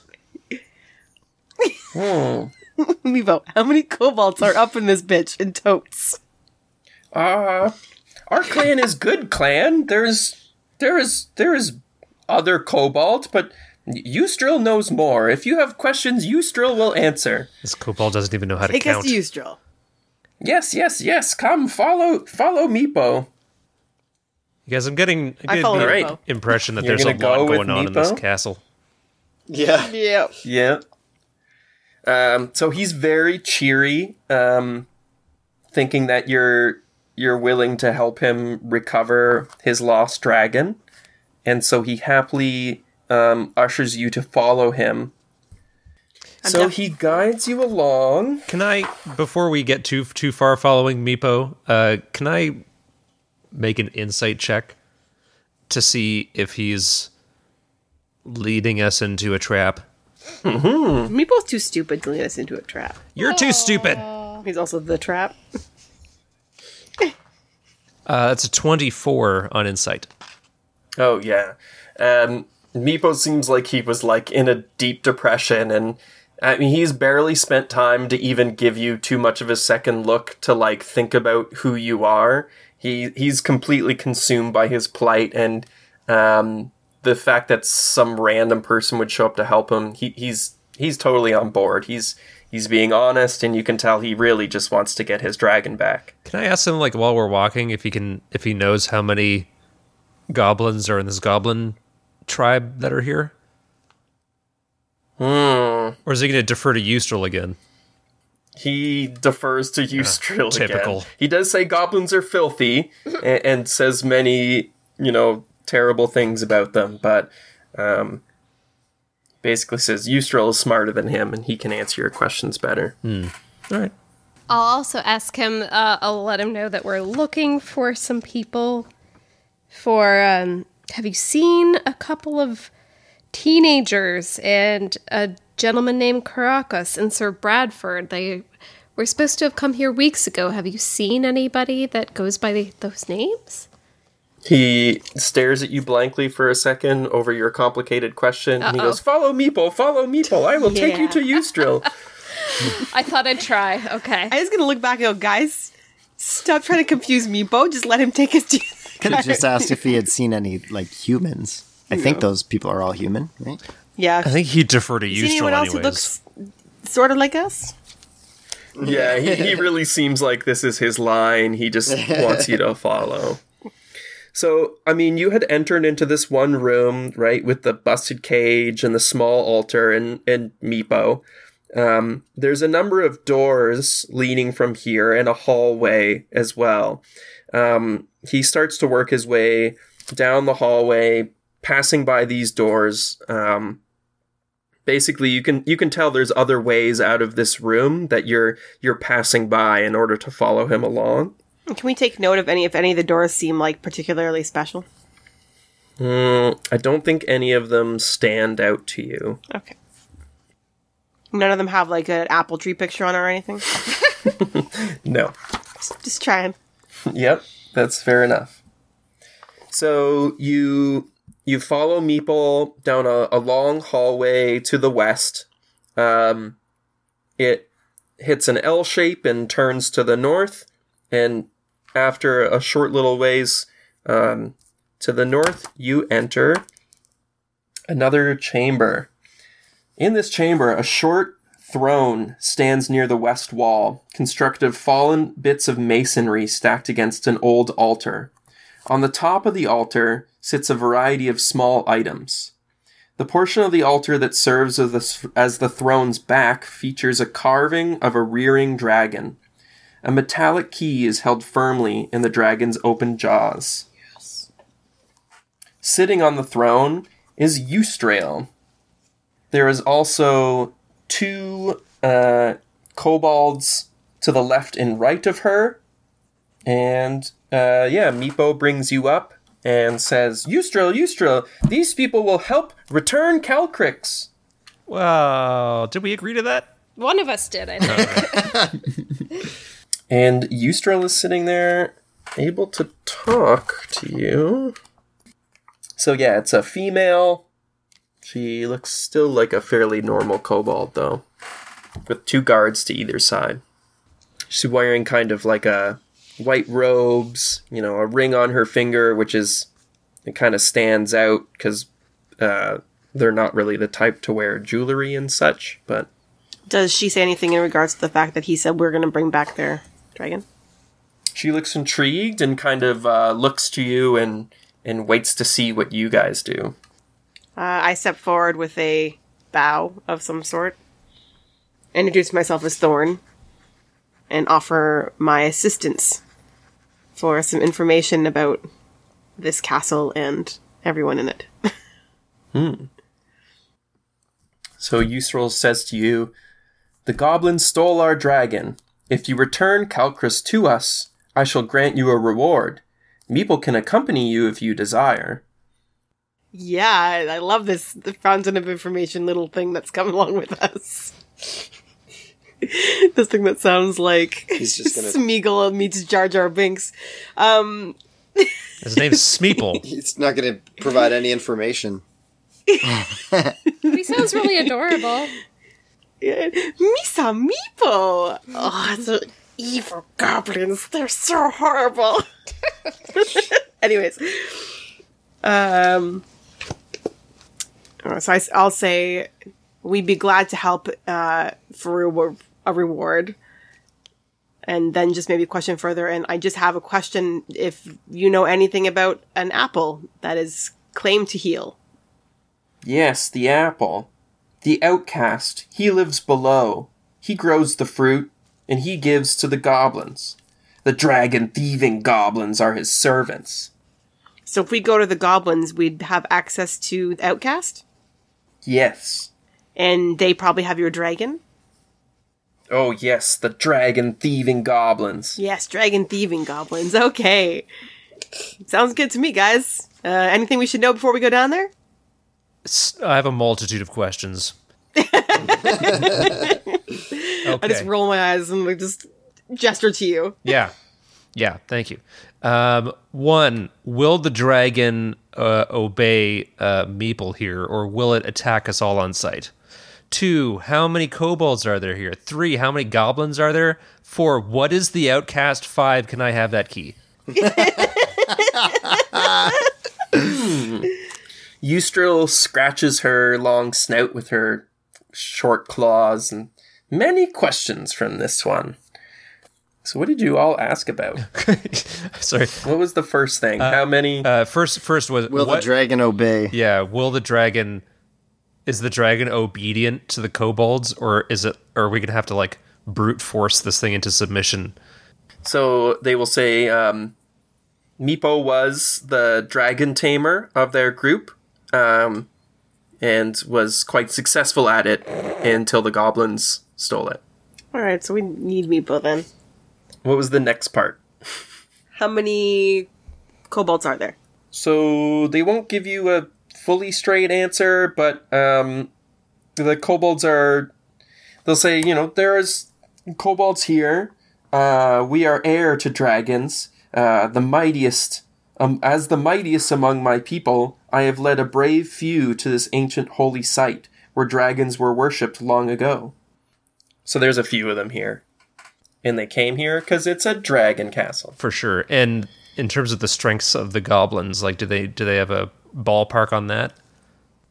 The goblins live on the lower level. We, you know, we still haven't explored probably even half of this castle. Uh, we stick to the areas that we've managed to secure, but the goblins live underneath and claim this place as their own. We have fought a few times, but we don't know all of their numbers. Okay. And I think the last question was about the key. Oh, no, hang on. What, who or what the outcast is. Is is the outcast a goblin, or is the outcast a human or something else? The outcast came sometime before, but um, the kobolds don't know much about him. And then, yeah, just about the key. Just that, uh, and the key, uh, no, you can't have it. um, but if you are successful in restoring Meepo's honor and returning the dragon to their care, um, she will consider it as part of your reward. Fair enough. Uh, so I'm going to ask a natural follow-up question. What is the key for? Oh, um, she just says it's a key likely to one of the doors in here, but uh, if we knew which one, we would have used it by now. hmm, interesting. Um, I also have two questions. Um, aside from yourselves and the goblins, and I suppose the mm, outcast, uh, are there any other sort of creatures that live here? Hmm. Oh, do you mean the blights? Possibly. ah. The twig blights, they are the pets of the outcast. Though he seems to work with the goblins, they are more under his control. They are numerous below in the Twilight Grove. Twilight Grove, that sounds awesome.